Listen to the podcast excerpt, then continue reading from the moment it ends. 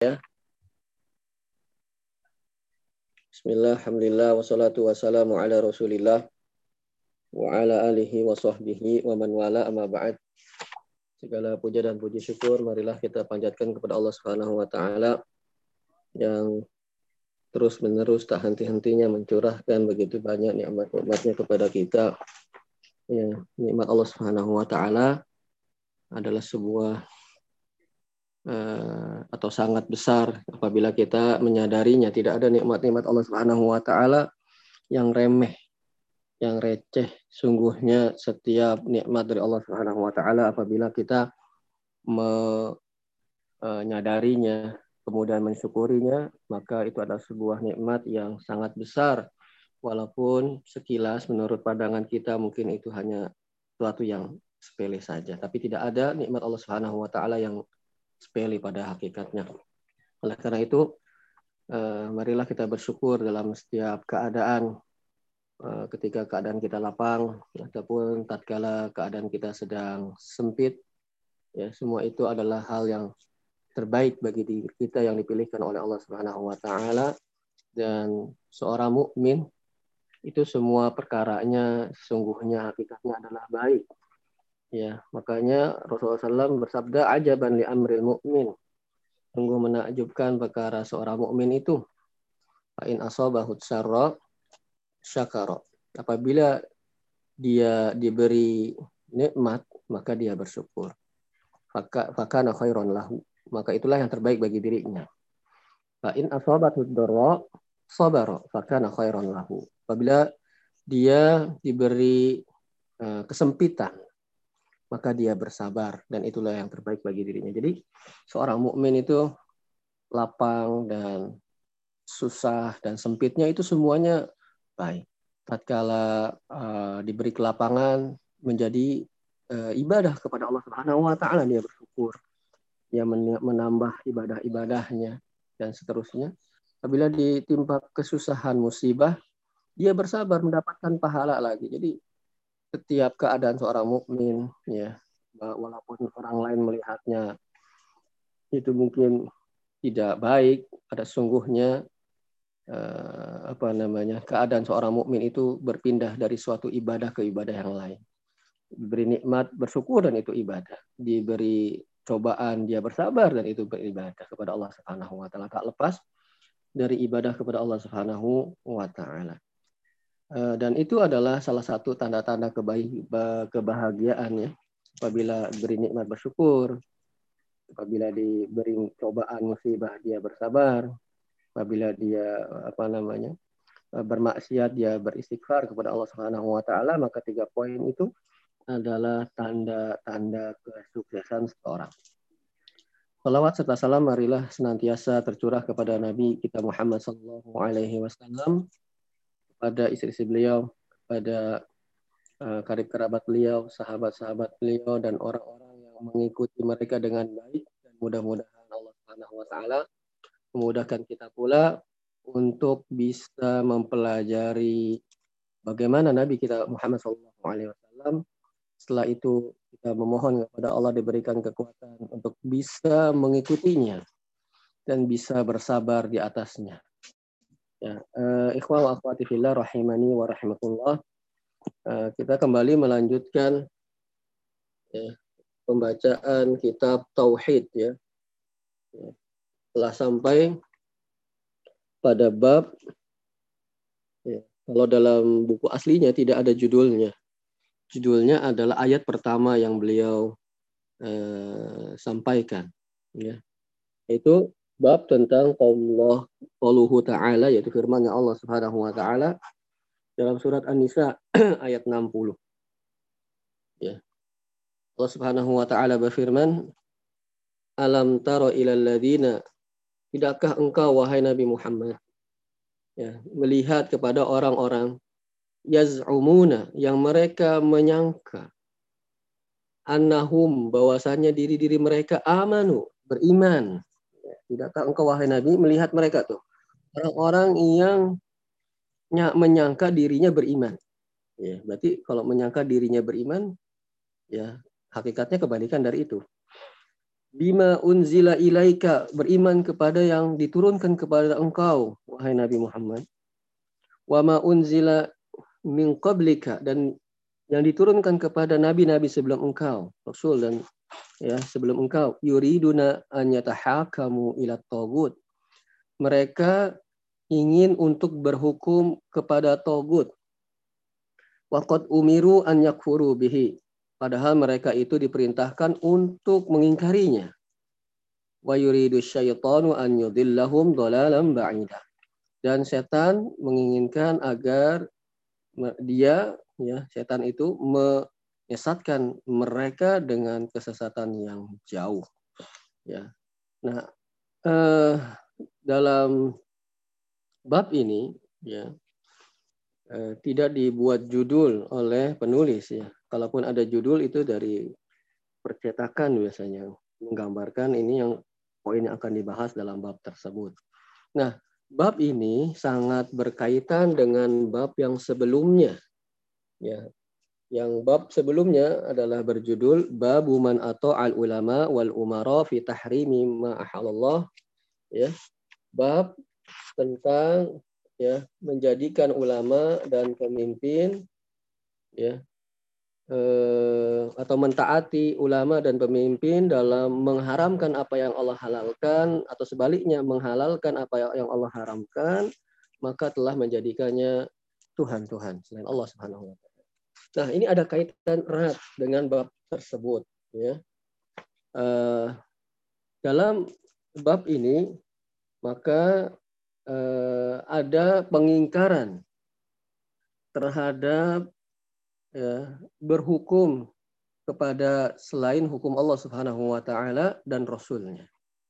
Ya, jadi ikhwani fillah wa rahimani wa rahmatullah, seorang mukmin, seorang muslim itu harus memiliki keyakinan bahwasannya apa yang diturunkan oleh Allah Subhanahu wa taala kepada kita adalah sesuatu yang paling baik. Ya, tidak ada satupun yang Allah Subhanahu wa taala syariatkan dalam agama ini yang untuk memudaratkan orang atau memudaratkan hamba-hambanya, tidak ada. Oleh karena itu, berangkat dari keyakinan tersebut, maka seorang mukmin itu harus meyakini bahwasanya kita berhukum dengan hukum Allah Subhanahu wa taala. Dengan apa yang diturunkan oleh Allah Subhanahu wa taala adalah suatu kewajiban. Bagaimana Allah Subhanahu wa taala berfirman dalam surah Al-Maidah ayat 49. Wa anihkum bainahum bima anzalallah. Dan agar engkau wahai Nabi menghukumi di antara mereka dengan apa-apa yang Allah Subhanahu wa taala turunkan. Wala tattabi' ahwa'ahum. Dan janganlah engkau mengikuti kemauan-kemauan mereka. Wahdarhum dan berilah mereka peringatan dan seterusnya. Jadi kalau untuk melihat dalam surat Al-Maidah ayat 49 maka di sana ada menunjukkan kewajiban kita untuk berpegang teguh dengan apa-apa yang diturunkan oleh Allah Subhanahu wa taala ya. Dan perlu diketahui berhukum dengan hukum Allah itu bukan hanya uh, sebatas misalnya hukum rajam, hukum potong tangan, tidak serta merta hanya terbatas dengan itu. Semua yang diturunkan oleh Allah maka itulah hukum Allah Subhanahu wa taala. Di dalamnya ada puasa, di dalamnya ada sholat, di dalamnya ada menutup aurat misalnya dan di dalamnya ada semua hal-hal yang berkaitan dengan syariat itulah hukum Allah Subhanahu wa taala. Jadi eh, ketika kita mendengar kata-kata hukum Allah jangan hanya terbesit terbatas dengan gitu ya potong tangan dan sebagainya saja tidak jadi semua yang Allah Subhanahu wa taala turunkan itulah hukum Allah Subhanahu wa taala dan kita seorang mukmin ya harus meyakini bahwasannya semua yang Allah turunkan tersebut adalah untuk kemaslahatan para hambanya. Ya. Dan juga yang perlu kita perhatikan ya selain ketika kita mendengar berhukum dengan hukum Allah tadi tidak hanya terbatas kepada potong tangan raja jenisnya juga hukum Allah Subhanahu wa taala itu tidak terbatas hanya pada satu pihak tertentu saja. Kan seakan-akan ketika berhukum dengan hukum Allah ditujukan satu pihak kepada penguasa saja bukan. Kepada setiap kaum muslimin. Itu mereka wajib untuk ya berhukum dengan hukum Allah Subhanahu wa taala. Artinya dengan segala yang Allah Subhanahu wa taala turunkan. Tidak hanya penguasa saja kan. Kesannya ya kalau hukum Allah hukum Allah itu tertuju kepada pihak penguasa saja kepada yang rakyatnya tidak tidak semuanya ya yang mau pemimpinnya mau yang dipimpinnya itu mereka harus ya memiliki keyakinan bahwasannya hukum Allah Subhanahu wa taala adalah hukum yang terbaik. Ya, kemudian untuk diturunkan untuk kemaslahatan para hambanya, tidak mungkin Allah Subhanahu wa taala memodorotkan para hambanya. Ya. ya. Wamallahu bidzallim bidzalimin lil abid, bidzalamin lil abid. Tidaklah Allah Subhanahu wa taala itu ya zalim terhadap hamba-hambanya. Ya, tidak akan mungkin. Ya, oleh karena itu, ikhwani fillah wa rahimani wa ketika mendengar hukum Allah kita jangan langsung apa ya alergi begitu ya. Hukum Allah tadi tidak terbatas satu uh, jenis uh, tentuan saja. Semua yang Allah Subhanahu wa taala turunkan itu adalah hukum Allah Subhanahu wa taala dan kita hukumnya wajib untuk meyakini bahwasanya Allah Subhanahu wa taala menurunkan untuk kebaikan maslahat para hambanya. Oleh karena itu kita, kita berpegang teguh kepada apa yang Allah Subhanahu wa taala turunkan tersebut. Jadi yang dimaksud dengan hukum Allah itu tadi ya, yang diturunkan oleh Allah, syariat yang Allah Subhanahu wa taala tuntunkan kepada kita untuk kita melaksanakannya. Nah, ini kaitannya sangat erat sekali dengan bab yang yang sebelumnya. Dalam ayat yang kita baca tadi, ikhwani wa akhwati fillah rahimani wa rahmatullah. Ya. Ya Allah Subhanahu wa taala berfirman, ya alam tara ilal ladzina yaz'umuna annahum amanu bima unzila ilaika. Wah, uh, tidakkah engkau wahai Nabi melihat mereka orang-orang yang menyangka bahwasanya mereka telah beriman kepada apa yang diturunkan kepadamu. Ya, yang diturunkan kepada Nabi Shallallahu Alaihi Wasallam adalah Al-Quran dan Sunnah. Ya. ya. Jadi, apakah Nabi engkau tidak melihat mereka yang menyangka bahwasanya mereka beriman kepada Al-Quran dan Sunnah? Ya. Karena yang diturunkan kepada Nabi kita Muhammad SAW adalah Al-Quran dan Sunnah sebagaimana Allah Subhanahu Wa Taala berfirman dalam surat An-Nisa ayat 13 wa anzalallahu alaikal kitab wal hikmah. Dan Allah menurunkan kepadamu wahai Nabi itu Alkitab, itu Al-Qur'an wal hikmah dan hikmah yaitu sunnah Nabi Shallallahu alaihi wasallam. Dan orang-orang itu menyangka bahwasanya mereka berada di atas Al-Qur'an dan sunnah. Ya.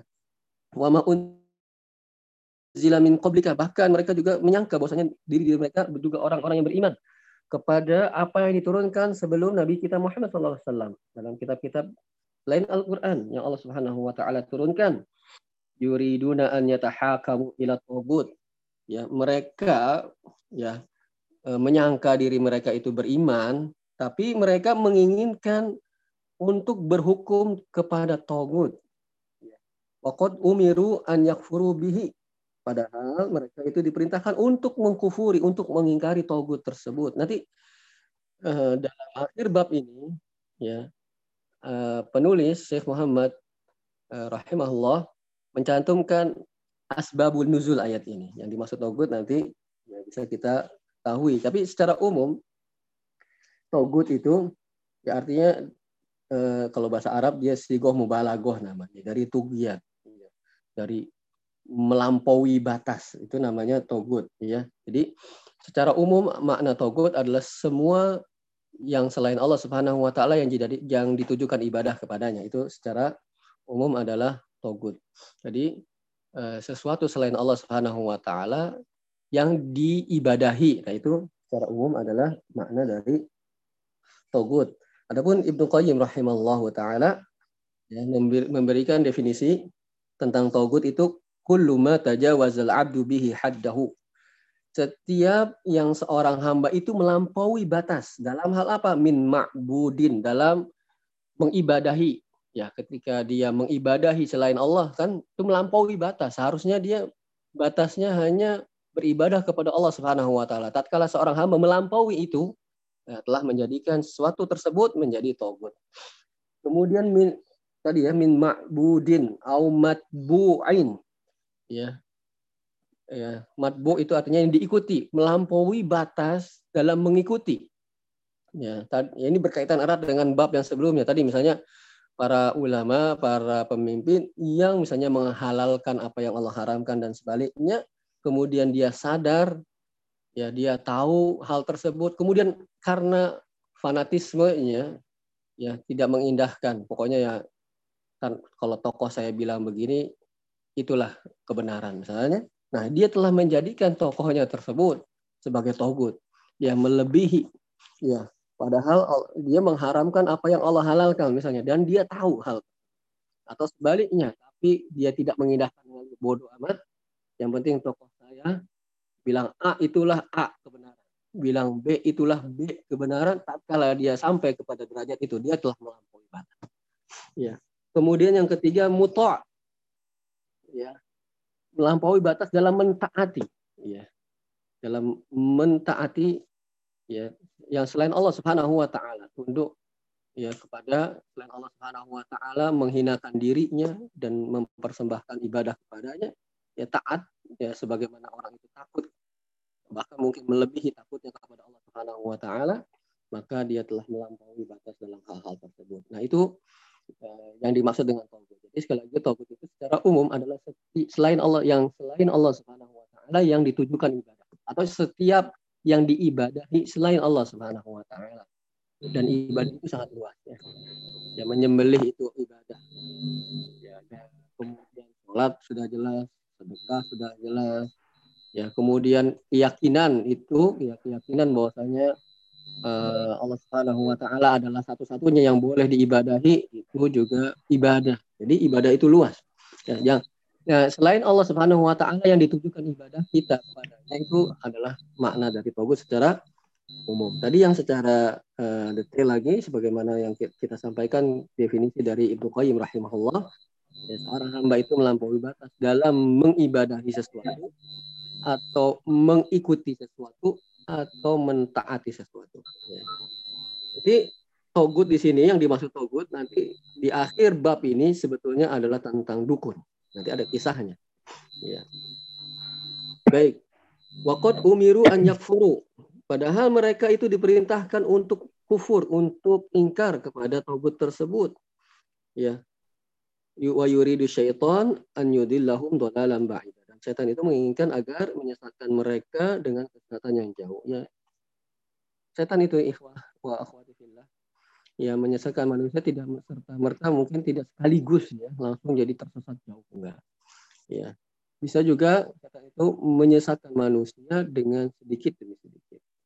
Ya, melalaikan manusia dari ketaatan kepada Allah Subhanahu wa taala sedikit demi sedikit. Nanti pada suatu uh, titik tertentu Ya, ketika seorang menyadari atau orang lain melihat sungguh dia telah jauh dari kebenaran, jauh dari hidayah yang tadinya sedikit demi sedikit tiba-tiba sudah jauh dari kebenaran. Nah, itu cara setan menyesatkan manusia ya. Bisa tidak sekaligus tapi bisa sedikit demi sedikit kemudian ternyata orang tersebut telah berada jauh dari kebenaran. Kemudian kalau ayat itu diteruskan ya, wa idza qila lahum ta'alu. Dan apabila dikatakan ke mereka ayo kemari marilah kalian ya. Ila ma anzalallahu wa ila rasul kepada apa yang diturunkan Allah dan rasulnya. Ya. Ayo kembali kepada apa namanya hukum-hukum Allah Subhanahu wa taala kepada syariat ini ya. Kepada apa yang diturunkan oleh Allah dan rasulnya ya ra'aital munafiqina yasudduna anka sududa. Engkau melihat orang-orang munafik itu benar-benar menghalangimu dari hal tersebut. Jadi salah satu ikhwani fillah wa rahimakumullah tanda-tanda orang munafik adalah tatkala kita menyeru ayo kembali kepada Allah Subhanahu wa taala kepada ajaran Allah Subhanahu wa taala kembali kepada apa yang diturunkan oleh Allah Subhanahu wa taala dan rasulnya. Kemudian uh, ketika kita serukan demikian ada orang-orang yang benar-benar menghalang-halangi dari hal itu, ya mungkin dia statusnya muslim, ya sungguhnya itu adalah ada sifat-sifat kemunafikan dalam diri. Karena kalau orang-orang yang benar-benar keimanannya tidak mungkin. Tatkala diseru untuk kembali kepada Allah dan Rasulnya, mereka pasti merespon dengan respon yang baik. Bukan malah menghalang-halangi, melebel-lebeli, membuat hal-hal yang kiranya sulit orang itu untuk kembali kepada Allah Subhanahu wa taala dan Rasul. Jadi itu adalah salah satu tanda orang-orang munafik yang mereka menghalang-halangi orang lain untuk kembali kepada Allah Subhanahu wa taala dan Rasulnya. Kemudian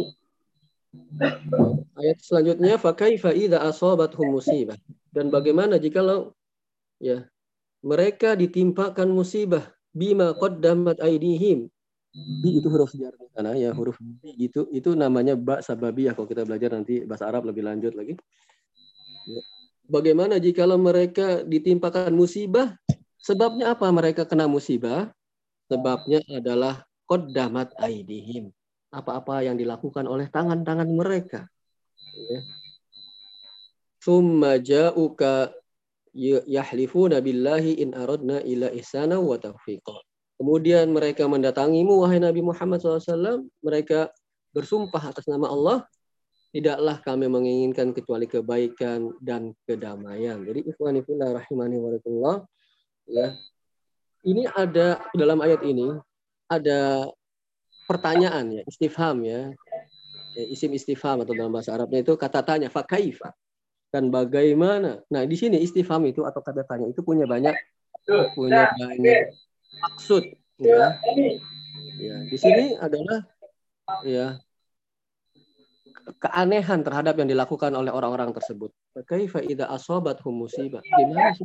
Wah, ada ya orang-orang yang ditimpa musibah sebabnya padahal karena kelakuan mereka sendiri. Kemudian ketika di, apa namanya ditanya kenapa ya berbuat apa namanya eh, mereka mendapatkan musibah, mereka bilang ya kami ini cuma pengen yang baik, padahal pengen apa? Eh, pengen kedamaian saja, kerukunan saja. Nah, di situ digunakan kata wakaifa, ya bagaimana keadaannya jikalau mereka mendapatkan musibah, pada musibah itu dilakukan oleh sebab tangan-tangan mereka sendiri dan musibah itu ikhwan wa akhwat fillah itu terbagi menjadi musibah syariah, musibah dalam agama, yaitu adalah musibah yang terbesar, dan juga ada musibah dalam hal dunia. Ya.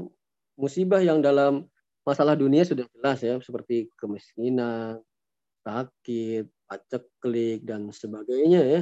Dan musibah agama itu seorang ya jauh dari uh, ketentuan Allah Subhanahu wa taala dan rasulnya seorang membenci apa yang diturunkan oleh Allah dan Rasulnya, seorang memusuhi apa yang diturunkan Allah dan Rasulnya itu musibah dalam apa permasalahan-permasalahan agama. Dan di sini bagaimana jika mereka mendapatkan musibah, baik musibahnya itu musibah agama syariah ataupun musibah dengan apa dininya, ya mereka bilangnya ya ketika itu uh, melakukan kerusakan ya sebab sebab tangan mereka sendiri musibah itu padahal Kemudian mereka mengatakan kami tidaklah menginginkan kecuali kebaikan dan kerukunan, kedamaian saja. Ya.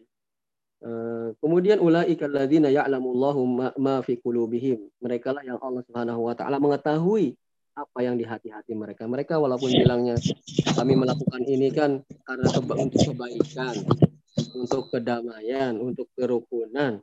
Allah Subhanahu wa taala tahu ya yang dibalik lisan-lisan mereka yaitu di dalam hati-hatinya Allah Subhanahu wa taala sangat mengetahui sampai-sampai apa yang dibisikkan oleh hati-hati manusia bagaimana Allah Subhanahu wa taala berfirman dalam surat Qaf ayat 16 Walaqad khalaqnal insana wa na'lamu ma nuwaswisu fihi bihi nafsuhu Sungguhnya aku telah menciptakan manusia kata Allah dan aku tahu apa yang dibisikkan oleh jiwanya. Jadi Allah Subhanahu wa taala tahu walaupun dalam lisannya ini kan untuk kebaikan bersama. Ini kan untuk kerukunan dan kedamaian. Padahal di dalam hatinya tidak demikian. Padahal mereka membenci misalnya apa yang diturunkan oleh Allah Subhanahu wa taala, Allah tahu hal tersebut. Kemudian Allah Subhanahu wa taala memerintahkan kepada nabinya fa'arid anhum, berpaling wahai nabi dari mereka. Wa'idhum, berilah peringatan kepada mereka. Wa lahum fi anfusihim qawlan baligha. Enggak diteruskan ya kalau dalam dalam apa dalam tampilan layar kita itu tidak diteruskan ayat setelahnya ya ayat setelahnya seperti itu bunyinya ya fa'arid anhum wa'idhum wa qul lahum fi anfusihim qawlan baligha e, berpalinglah engkau wahai nabi dari mereka berilah mereka peringatan dan katakan pada mereka dengan perkataan yang menyentuh hati-hati mereka.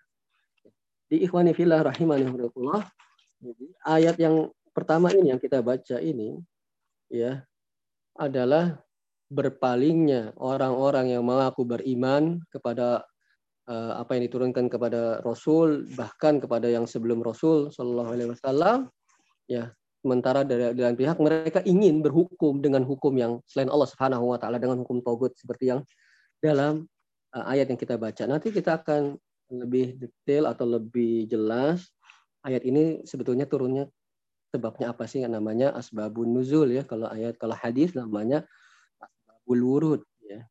ya demikian kemudian ikhwan wa akhwat fillah rahimani wa rahmatullah ayat yang kedua yang berkaitan dengan hal ini yaitu berhukum dengan hukum Allah Subhanahu wa taala dengan semua yang diturunkan oleh Allah Subhanahu wa taala ya itu adalah perkara yang harus bagi setiap muslim ya Allah Subhanahu wa taala berfirman Wa idza qila lahum la tufsidu fil ardi qalu innama nahnu muslihun. Ya, dan jikalau dikatakan kepada mereka, ya, janganlah kalian berbuat kerusakan di muka bumi ini. Ya. Mereka mengatakan innama nahnu muslihun. Sungguhnya kami adalah orang-orang yang melakukan perbaikan, orang-orang yang reformis, ya, yang berbuat, yang senantiasa memperbaiki keadaan. Nah, ikhwan wa akhwatillah rahimahullah dalam ayat yang ini wa idza qila lahum la tufsidu jangan kalian berbuat kerusakan. Kerusakan itu juga ada beberapa jenis. Pertama kerusakan yang berupa fisik ya, ya hancurnya bangunan, ya rusaknya jalan dan sebagainya itu adalah kerusakan yang berbentuk fisik. Ada juga kerusakan yang berbentuknya non fisik. Seperti apa? Seperti kemaksiatan.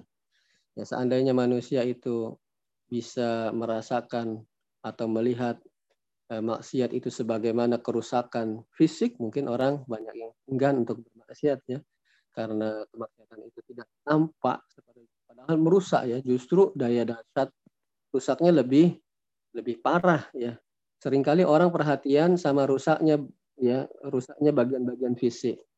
Misalnya kalau tubuh ya, orang lebih perhatian kepada kesehatan tubuhnya daripada kesehatan hatinya misalnya. Ketika tubuhnya eh, apa namanya meriang, batuk-batuk, ya bahkan hilang penciuman sudah ketar-ketir mungkin sebagian orang ya.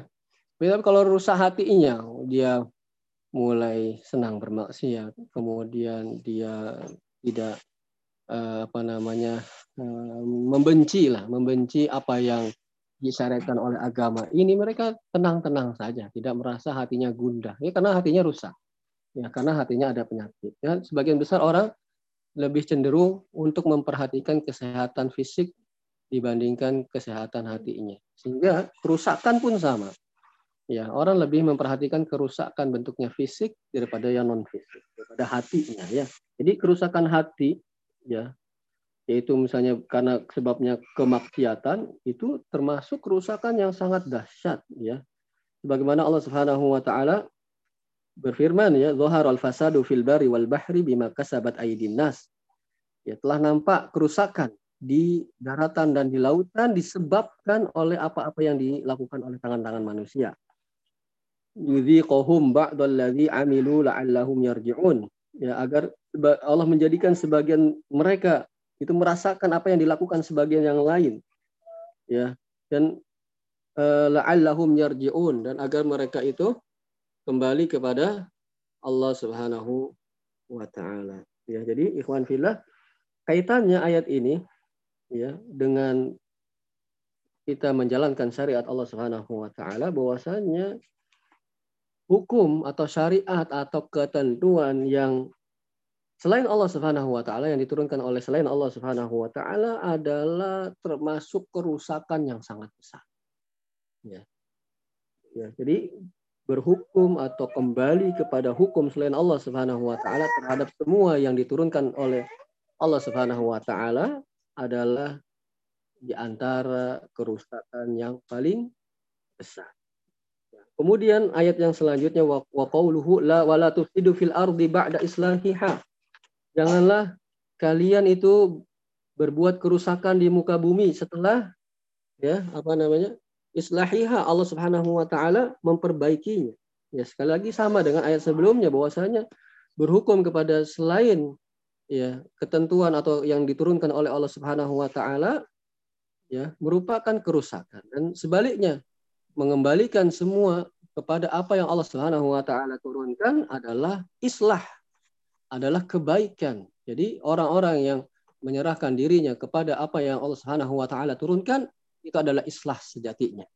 Ya dan kebalikannya ya ketika seorang berpaling dari apa-apa yang ditentukan oleh Allah Subhanahu wa taala itulah ifsad, itulah kerusakan pada hakikatnya. Kemudian yang ayat selanjutnya Allah Subhanahu wa taala berfirman apa hukmal jahiliyah yabghun? Apakah hukum-hukum jahiliyah yang mereka inginkan? Ya. Jadi hukum-hukum selain Allah Subhanahu wa taala, selain apa yang Allah Subhanahu wa taala turunkan, itu disebut dengan hukum jahiliyah. Ya, karena tidak berdiri di atas ilmu yang Allah Subhanahu wa taala turunkan. Makanya disebut jahiliyah. Apakah mereka menginginkan hukum-hukum seperti itu? Hukum-hukum yang dibangun tidak di atas ilmu yang diturunkan oleh Allah Subhanahu wa taala.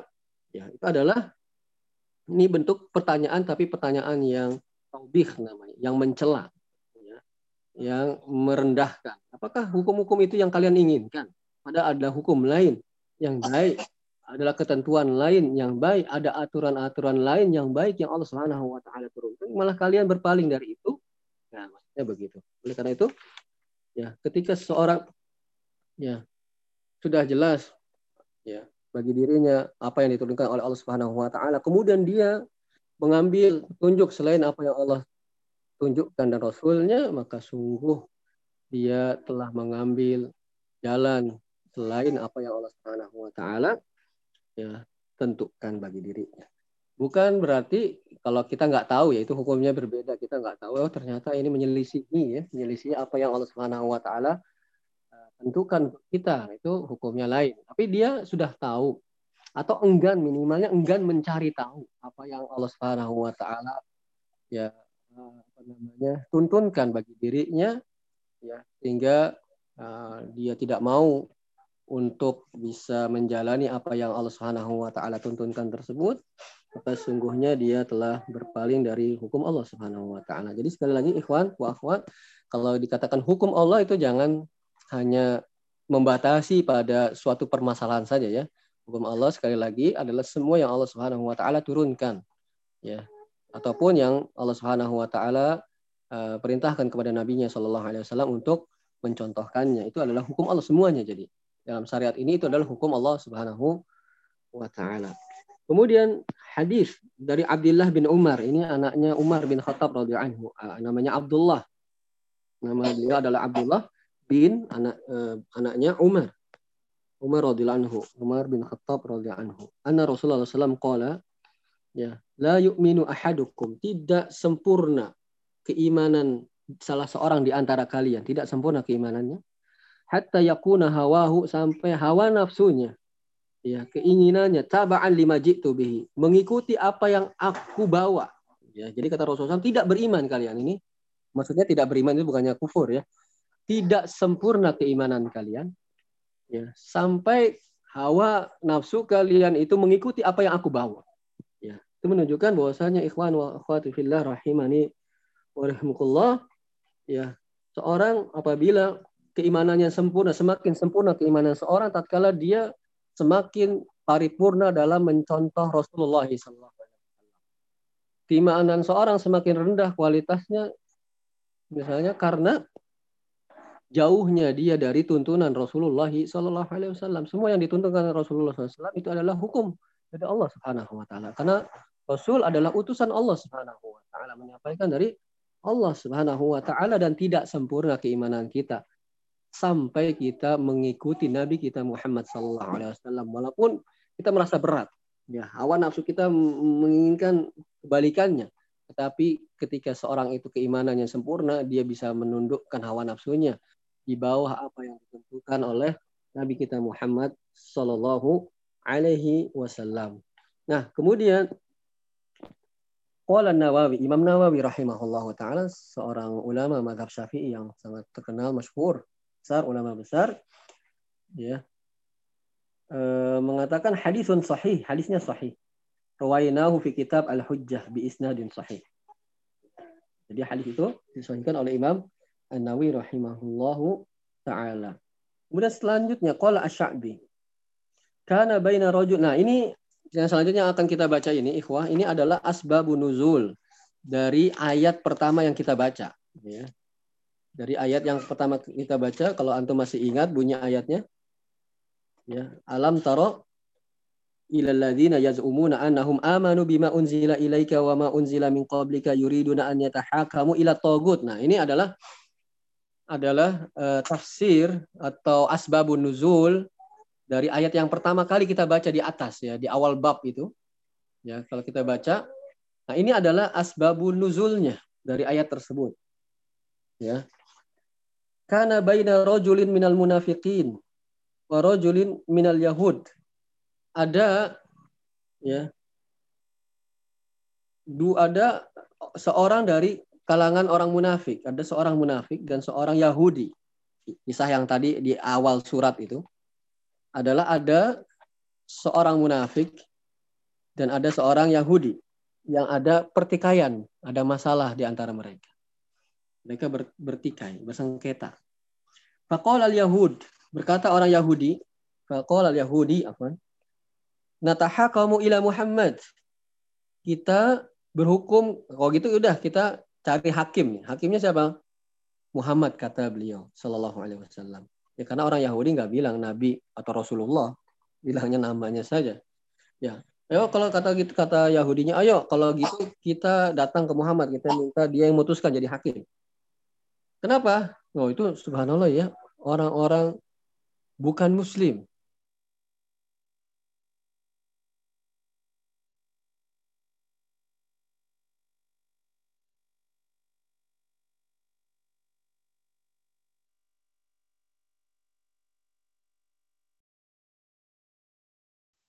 Ya, bahwasanya Nabi Muhammad itu tidak menerima suap, nggak bisa disogok.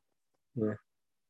Makanya itu subhanallah itu diakui oleh orang yang bukan Islam pada Nabi kita Muhammad Shallallahu Alaihi Wasallam sampai mereka ya, sudi untuk menjadikan beliau hakim dalam persengketaan mereka. Ya udah kita pergi ke Nabi Muhammad kalau kita menyebut ya kalau mereka disebut nama saja gitu, Shallallahu Alaihi Wasallam karena beliau tidak bisa disogok.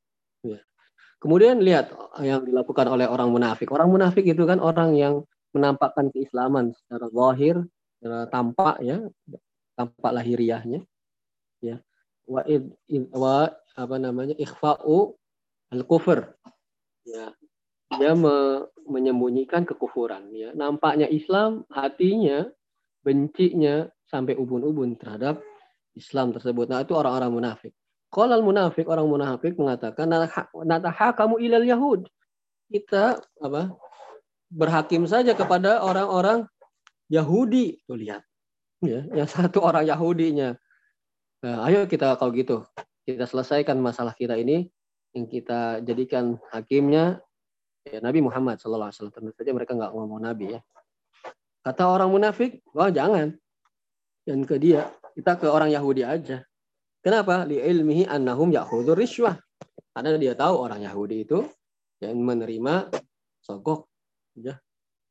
Akhirnya ya uh, terus apa namanya negosiasi gitu ke siapa ini fattafaqo mereka akhirnya sepakat an ya kahin fi juhaina untuk mendatangi kahin dukun yang berada di Juhaina. Juhaina itu nama tempat. Ya. Juhaina. Fayatahakama ilaih. Maka mereka pun orang Yahudi dan orang munafik itu akhirnya menjadikan dukun itu sebagai hukum. Maka turunlah ayat ini. Ya yang di awal-awal kita baca ya alam taro ilal ladzina yaz'umuna annahum amanu bima unzila ilaika wa ma unzila min qablik tidakkah engkau wahai Nabi Muhammad SAW melihat orang-orang yang menyangka diri mereka beriman si munafik itu bima unzila ilaika dengan apa yang diturunkan kepadamu dan kepada orang tidak kepada nabi atau rasul sebelummu yuriduna an yatahakamu ila togut. Mereka menginginkan untuk berhukum dengan togut. Maka togut yang dimaksud di situ adalah apa? Kahin ya. Itu dukun di Juhainah. Ketika mereka bersengketa ya orang Yahudi menginginkan kepada Nabi Muhammad ke, karena kejujurannya karena keadilannya karena tidak bisa dicogok. Eh si munafik pengennya ke Yahudi akhirnya nego akhirnya apa namanya terus eh, apa namanya cari-cari solusi akhirnya ke dukun di Juhaina. Maka turunlah ayat tersebut. Ya. orang yang munafik ini kan nampaknya Islam ya. Ya, menyangka ya bahwasanya beriman mereka ya. Padahal mereka ya termasuk orang-orang yang bahkan dalam api neraka di dalam keraknya inal munafikin fidar asfal minal minan nar. Dan salah satu ciri munafik selain tiga ciri yang telah kita ketahui bersama bahwasanya orang-orang munafik itu ketika diajak orang-orang untuk kembali kepada Allah dan Rasulnya, mereka benar-benar menghalanginya dengan berbagai macam cara, dengan melebelinya dengan berbagai macam label, terus membuat hal-hal yang menyusahkan orang untuk kembali kepada Allah Subhanahu Wa Taala dan Rasulnya, maka itu adalah ciri-ciri orang orang munafik. Ya, kemudian wakila dan ada juga ya dalam riwayat yang lain nazalat fi rajulaini ikhtasoma. Ayat itu turun ya tentang atau pada backgroundnya, latar belakangnya adalah dua orang yang bersengketa. Oh, faqala ahaduhuma, salah satu dari, dari dua orang tersebut mengatakan, natarafa'u ila nabi. Oh, begitu kita uh, adukan nih permasalahan ini kepada nabi. Wa qala al-akhar, enggak, jangan, jangan kepada nabi, ila Ka'ab bin Ashraf. Kita adukan saja kepada Ka'ab bin Ashraf. Ka'ab bin Ashraf itu seorang tokoh dari Bani Nadir. Ya, ada kabilah namanya Bani Nadir. Ya, ada tokohnya yaitu Kaab bin Ashraf. Nah, orang ini nggak mau kepada Nabi. Udah kita ke, ke Kaab bin Ashraf. Tuh matarafa'a ila Umar. Akhirnya mengadu ke Umar. Aduh, ini salah. Ya. Mengadu kepada Umar kedua orang ini. Ya. Fadzakarolahu ahaduhuma qissah. Maka salah satu di antara keduanya itu menceritakan kisahnya. Kita punya masalah, bersengketa kita, saya bilang mau ke Nabi Muhammad saja, dia bilang ke Ashraf saja, ke bin Ashraf saja. Faqala lam yardo bi Rasulillah. Kemudian Umar bertanya kepada orang yang nggak mau apa, apa namanya Nabi atau Rasul SAW untuk menjadi pemutus dari persengketaan mereka. Ditanya sama Umar, akadalika benar kamu begitu nggak mau ke Nabi SAW, maunya ke Kaab, betul? Maka orang itu mengatakan kola, naam. Dia bilang iya. Masya Allah. Fadarobahu bisayf faqatalahu. Maka Umar pun saking emosinya ya. yang namanya Umar bin Khattab anhu begitu Masya Allah. Ya, wibawanya begitu besar, kemudian kekuatannya begitu besar, kemudian eh, apa namanya pembelaannya kepada Rasulullah SAW begitu besar. Mendengar itu mendidih ya darahnya Umar bisayf faqatalahu. Maka Umar pun memenggal kepala orang tersebut karena karena hal yang dilakukan olehnya. Jadi ya ikhwan wa akhwat fillah rahimani wa rahmatullah ini adalah bahwasannya menunjukkan ya ayat-ayat dan hadis yang kita baca tadi menunjukkan bahwasanya wajib bagi seorang untuk kembali kepada apa yang Allah Subhanahu wa taala tentukan bagi dirinya. Karena Allah Subhanahu wa taala Maha Pencipta yang menciptakan kita dan tahu yang terbaik, hal-hal yang terbaik bagi yang diciptakannya, bagi makhluknya. Ya, karena Allah Subhanahu wa taala yang menciptakannya. Kalau kita untuk mendekatkan pemahaman kita, ya ada seorang yang merancang suatu alat. Ya, ada orang yang merancang suatu alat, kemudian memberi, membuat juga buku petunjuk tentang penggunaan alat tersebut, kemudian tentang hal-hal yang harus dihindari, ya dan seterusnya. Maka dia sangat tahu apa yang yang dia ciptakan tersebut ya nah ada ketika orang yang ingin menggunakan alat tersebut ah nggak usah lihat buku manual lah terserah aja ya maka kemungkinannya ya ya kemungkinannya adalah terjadinya kerusakan-kerusakan pada alat tersebut kan begitu nah ini juga pendekatan pemahaman kita bahwa Allah Subhanahu Wa Taala menciptakan kita manusia ini makhluknya dan Allah Subhanahu Wa Taala tahu apa yang terbaiknya kemudian membuat buku manualnya Al-Quran dan hadis-hadis Nabi SAW itu buku manual. Tapi tatkala seorang makhluk kemudian keluar dari itu, maka kemungkinan yang terjadi dia akan rusak atau membuat kerusakan di muka bumi ini. Dan di antara kerusakan terbesar di muka bumi ini adalah ketika seorang keluar dari petunjuk Allah Subhanahu wa taala. Itu adalah salah satu kerusakan yang terbesar ya walaupun kerusakannya tidak nampak fisik non fisik sesungguhnya itu perkara yang sangat-sangat berbahaya bagi diri seseorang. Allahu a'lam bishawab. Jadi ikhwani fillah rahimani warahmatullah. Tadi ya, sekali lagi yang perlu saya beri catatan bahwasanya ketika mendengar hukum Allah tidak hanya terkait dengan uh, potong tangan saja, rajam saja, ya, kisos saja, tidak. Hukum Allah Subhanahu wa taala itu semua yang diturunkan oleh Allah Subhanahu wa taala kepada kita itu adalah hukum Allah Subhanahu wa taala di dalamnya ada peribadahan contohnya puasa, sholat, ya, haji dan sebagainya. Di dalamnya ada juga permasalahan muamalah, bagaimana transaksi, bagaimana uh, berdagang, berjual beli, bagaimana hutang pihutang. Di dalamnya ada permasalahan tentang keluarga, bagaimana nikah, hak suami kepada istri, istri kepada suami, bagaimana pengasuhan anak-anak. Hukum Allah Subhanahu wa taala. Dan e, di dalamnya ada e, apa namanya? hukum-hukum seperti e, kisos, seperti potong tangan, seperti rajam, kemudian semua yang diturunkan oleh Subhanahu wa taala itu adalah hukum Allah Subhanahu wa taala. Jadi jadi jangan kita persempit hanya kepada kisos saja, kepada potong tangan saja tidak. Hukum Allah Subhanahu wa taala itu luas. Kemudian juga yang perlu kita beri catatan lagi bahwasanya hukum Allah Subhanahu wa taala tidak hanya tertuju pada pihak-pihak tertentu saja. Ya. Ketika hukum-hukum Allah kita mendengar hukum Allah terkesan yang diarahkan hukum Allah itu kepada pemimpin saja. Tidak ya. Pemimpinnya itu juga harus berhukum dengan hukum Allah. Tadi hukum Allah yang, yang, saya jelaskan sebelumnya ya. Kemudian sama rakyatnya juga sama ya jadi eh, tidak lantas hanya tertuju pada pihak-pihak tertentu dan pihak yang lain itu terbebas darinya tidak itu yang bisa kami sampaikan mudah-mudahan bisa bermanfaat apabila ada yang mau disampaikan kami persilahkan Baik Ibu sekalian, yang ingin bertanya langsung aja di unmute mic-nya.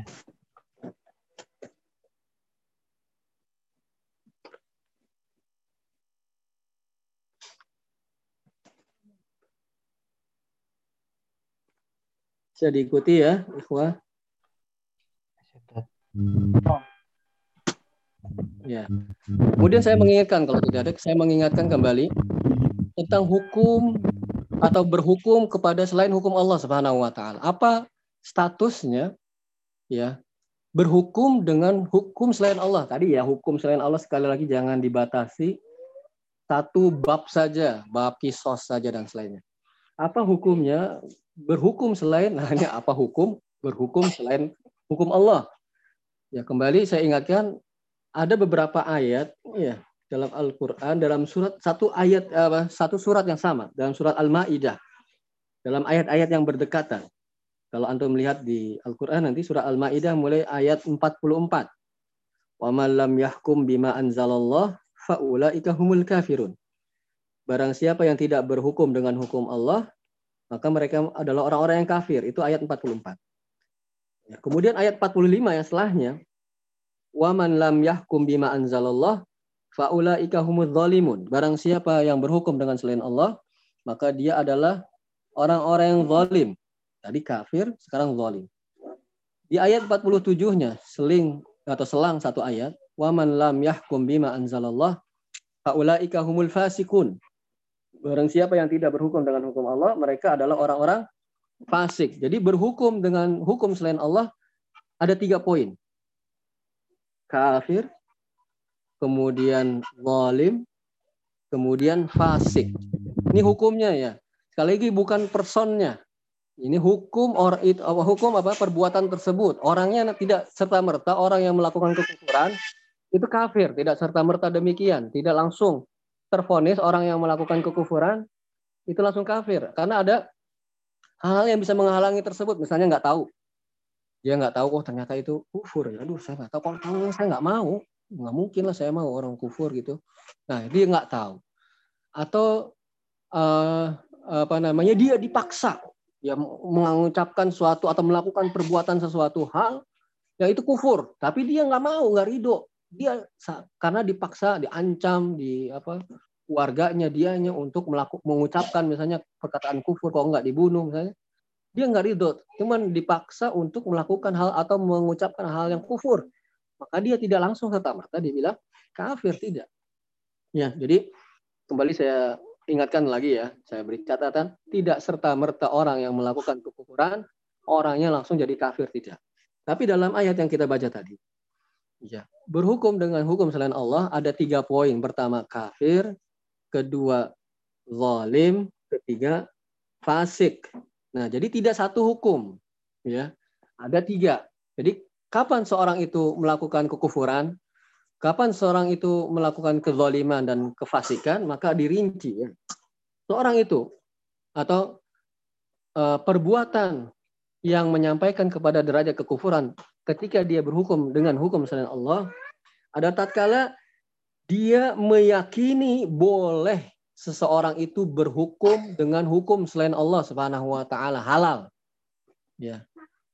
Berhukum dengan selain Allah, hukum Allah Subhanahu wa taala itu halal, perbuatan ini menyebabkan kekufuran kufur akbar. Ya. Kufuran kufurnya akbar Me meyakini halalnya seorang, bolehnya untuk tidak berhukum dengan hukum Allah. Berhukum dengan selain Allah boleh ya maka itu adalah perbuatan kekufuran. Kedua kapan seorang atau kapan afwan kapan perbuatan itu apa adalah perbuatan kekufuran? Tatkala ya adanya keyakinan bahwasanya hukum selain Allah itu seperti hukum Allah sama. Ya sama dengan hukum selain Allah sama dengan hukum Allah. Boleh milih bebas. Nah, ini pun perbuatan kekufuran Ya. Tidak sama hukum selain Allah Subhanahu wa Maksudnya hukum selain Allah itu hukum yang menyelisihi hukum Allah ya. Bukan hukum-hukum mutlak selain Allah enggak, misalnya pakai helm, terus administrasi, kemudian dan serta itu itu bukan maksudnya bukan termasuk hukum-hukum selain Allah bukan. Maksudnya itu hukum-hukum yang selain Allah itu adalah hukum-hukum yang menyelisihi hukum Allah Subhanahu wa taala. Ya, jadi dia menyamakan antara hukum Allah dan hukum selain Allah Subhanahu wa taala. Ini perbuatan kufur. Kemudian yang parah yang ketiga ya. Eh, keyakinan adanya keyakinan hukum selain Allah itu lebih baik daripada hukum Allah. Nah, ini adalah perbuatan. Jadi kapan ya seorang berhukum dengan hukum selain Allah, maksudnya hukum yang menyelisihi hukum Allah, itu melakukan perbuatan kekufuran, saya ulang, ketika adanya keyakinan bolehnya berhukum dengan hukum selain Allah. Maksudnya hukum yang menyelisih hukum Allah. Boleh. Halal. Ini perbuatan kufur. Kedua, samanya, menyamakan antara hukum Allah dan hukum selain Allah. Sama, boleh pilih saja. Ya, itu juga boleh, ini juga boleh. Itu perbuatan kekufuran. Ya, ketiga, parahnya adanya keyakinan hukum selain Allah itu lebih baik, hukum Allah itu tidak baik dan atau kurang baik, ada hukum lain yang lebih baik daripada itu, maka ini adalah perbuatan kekufuran. Tadi itu yang ayat Al-Maidah ayat 4 ya. Ada tiga poin. Kemudian kapan seorang itu berhukum dengan hukum selain Allah? Dalam tanda kurung menyelisihi hukum Allah ya. Hukum selain Allah itu maksudnya hukum-hukum yang menyelisihi hukum Allah disebut zalim atau melakukan perbuatan kezaliman ya. Jika ya adanya ya rasa e, benci kepada pihak atau orang-orang tertentu tetapi tatkala kalau menggunakan hukum Allah maka dia kalah tuh e, apa namanya e, perkaranya kalah. Sehingga dia agar menang ya dia menggunakan hukum selain Allah Subhanahu wa taala. Tapi dia tidak meyakini bahwasanya hukum itu ya adalah hukum yang baik. Bahwasanya dia meyakini bahwasanya hukum Allah lah yang paling baik tapi karena ada dorongan rasa benci, rasa apa namanya emosi kepada orang atau pihak tertentu, seandainya dia gunakan hukum Allah Subhanahu wa taala, dia kalah perkaranya. Dia menggunakan hukum selain Allah agar dia bisa menyusahkan pihak-pihak yang dia benci, ya dengan keyakinan bahwasanya hukum Allah itu adalah yang terbaik. Ya, dia tidak ada terbesit bahwa hukum selain Allah itu sama atau lebih baik daripada hukum Allah. Nah, dia adalah orang yang zalim. Ya. Yang ketiga, kapan seorang itu ketika berhukum dengan hukum Allah disebut atau melakukan perbuatan fasik? Ya. ketika seorang itu uh, melakukan hal-hal yang bukan hukum Allah karena hawa nafsunya. Ya, karena adanya hawa nafsunya dengan keyakinan sama seperti poin dua keyakinan bahwasanya hukum Allah itu yang terbaik. Saya melakukan ini karena ya saya uh, inilah susah saya belum bisa melakukan kayak gitu. Tapi saya nggak membenci enggak saya meyakini bahwa Allah itu baik. Cuma saya nggak bisa ah. Cuma saya pengennya begini hawa nafsunya mendorong dia untuk melakukan hal yang yang di luar hukum Allah Subhanahu wa taala maka dia disebut atau dia melakukan perbuatan fasik itu ya jadi tidak serta-merta berhukum kepada selain Allah itu satu hukum, tidak, dirinci. Ada yang melakukan kekufuran, ada yang melakukan kezaliman, ada yang melakukan kefasikan begitu. Jadi kembali saya ingatkan bahwa bahwanya bagi setiap muslim kita harus meyakini bahwasanya hukum Allah Subhanahu wa taala adalah hukum yang terbaik ya. Hukum yang paling baik bagi para hamba dan oleh karena itu maka kita diwajibkan oleh Allah Subhanahu wa taala untuk berhukum dengan hukum Allah Subhanahu wa taala. Allah berfirman, "Wa man ahsanu minallahi hukman." Dan siapakah yang paling baik hukumnya daripada hukum Allah Subhanahu wa taala? Ya. Oleh karena itu, ikhwan eh, fillah rahimanillah, ya jangan kita alergi terhadap apabila kita mendengar hukum Allah gitu ya. Hukum Allah. Dan juga jangan kita mempersempit arti hukum Allah Subhanahu wa taala tersebut baik bagi si subjeknya ya pada siapa hukum ini diterapkan bagi setiap muslim bukan pihak-pihak tertentu saja. Dan juga bukan bahasanya hanya terbatas bahasa tentang rajam saja eh, potong tangan saja tidak demikian. Allah a'lam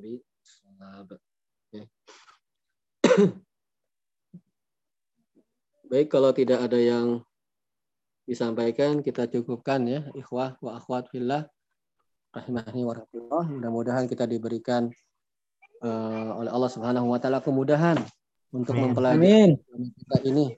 Ya karena ikhwah ya kita tidak tahu kapan Allah Subhanahu wa taala memanggil kita ya. Umur tidak ada yang tahu apalagi dalam suasana dan kondisi seperti ini banyak dulu ada orang-orang yang bersama kita mungkin yang yang beraktivitas bersama kita, yang bercengkrama bersama kita. Ini Allah Subhanahu wa taala memanggil mereka. Jadi suasana yang seperti ini kita tidak tahu kapan Allah Subhanahu wa taala memanggil kita. Oleh karena itu marilah kita isi ya kesempatan yang Allah berikan kepada kita ini berupa umur ini. Ya. Berupa nikmat Allah Subhanahu wa taala ini. Ya. Kita masih bisa bernapas alhamdulillah tidak tersengal-sengal nafas kita. Kita gunakan nafas tiap nafas kita ini untuk mengingat Allah Subhanahu wa taala, untuk berzikir kepada Allah Subhanahu wa taala, untuk beristighfar kepada Allah Subhanahu wa taala, untuk mempelajari agama Allah Subhanahu wa taala agar kita bisa beribadah kepada Allah karena kita tidak tahu sekarang, besok, lusa, minggu depan tidak tahu kapan Allah Subhanahu wa taala memanggil kita semua apalagi dalam keadaan dan suasana seperti ini kita sering mendengar ya pihak orang-orang yang dekat dengan kita. Sekarang Allah Subhanahu wa taala telah panggil mereka. Oleh karena itu, marilah kita meningkatkan keimanan dan ketakwaan kita kepada Allah Subhanahu wa taala terutama dalam kondisi seperti ini ya memanfaatkan sebaik-baik usia yang Allah berikan kepada kita. Mudah-mudahan Allah Subhanahu wa taala mengkaruniakan kepada kita hati-hati yang terbuka lapang untuk menerima kebenaran. Kemudian Allah Subhanahu wa taala mudahkan kita untuk meniti jalan ilmu ini, mempelajari ilmu agama ini dan mewafatkan kita nantinya di atas agama ini kita istiqomahkan oleh Allah Subhanahu wa taala. Allahu a'lam bishawab. Semoga bermanfaat. Subhanakallahumma bihamdika asyhadu an la ilaha illa anta astaghfiruka wa atubu ilaik. Assalamualaikum warahmatullahi wabarakatuh. Waalaikumsalam warahmatullahi wabarakatuh.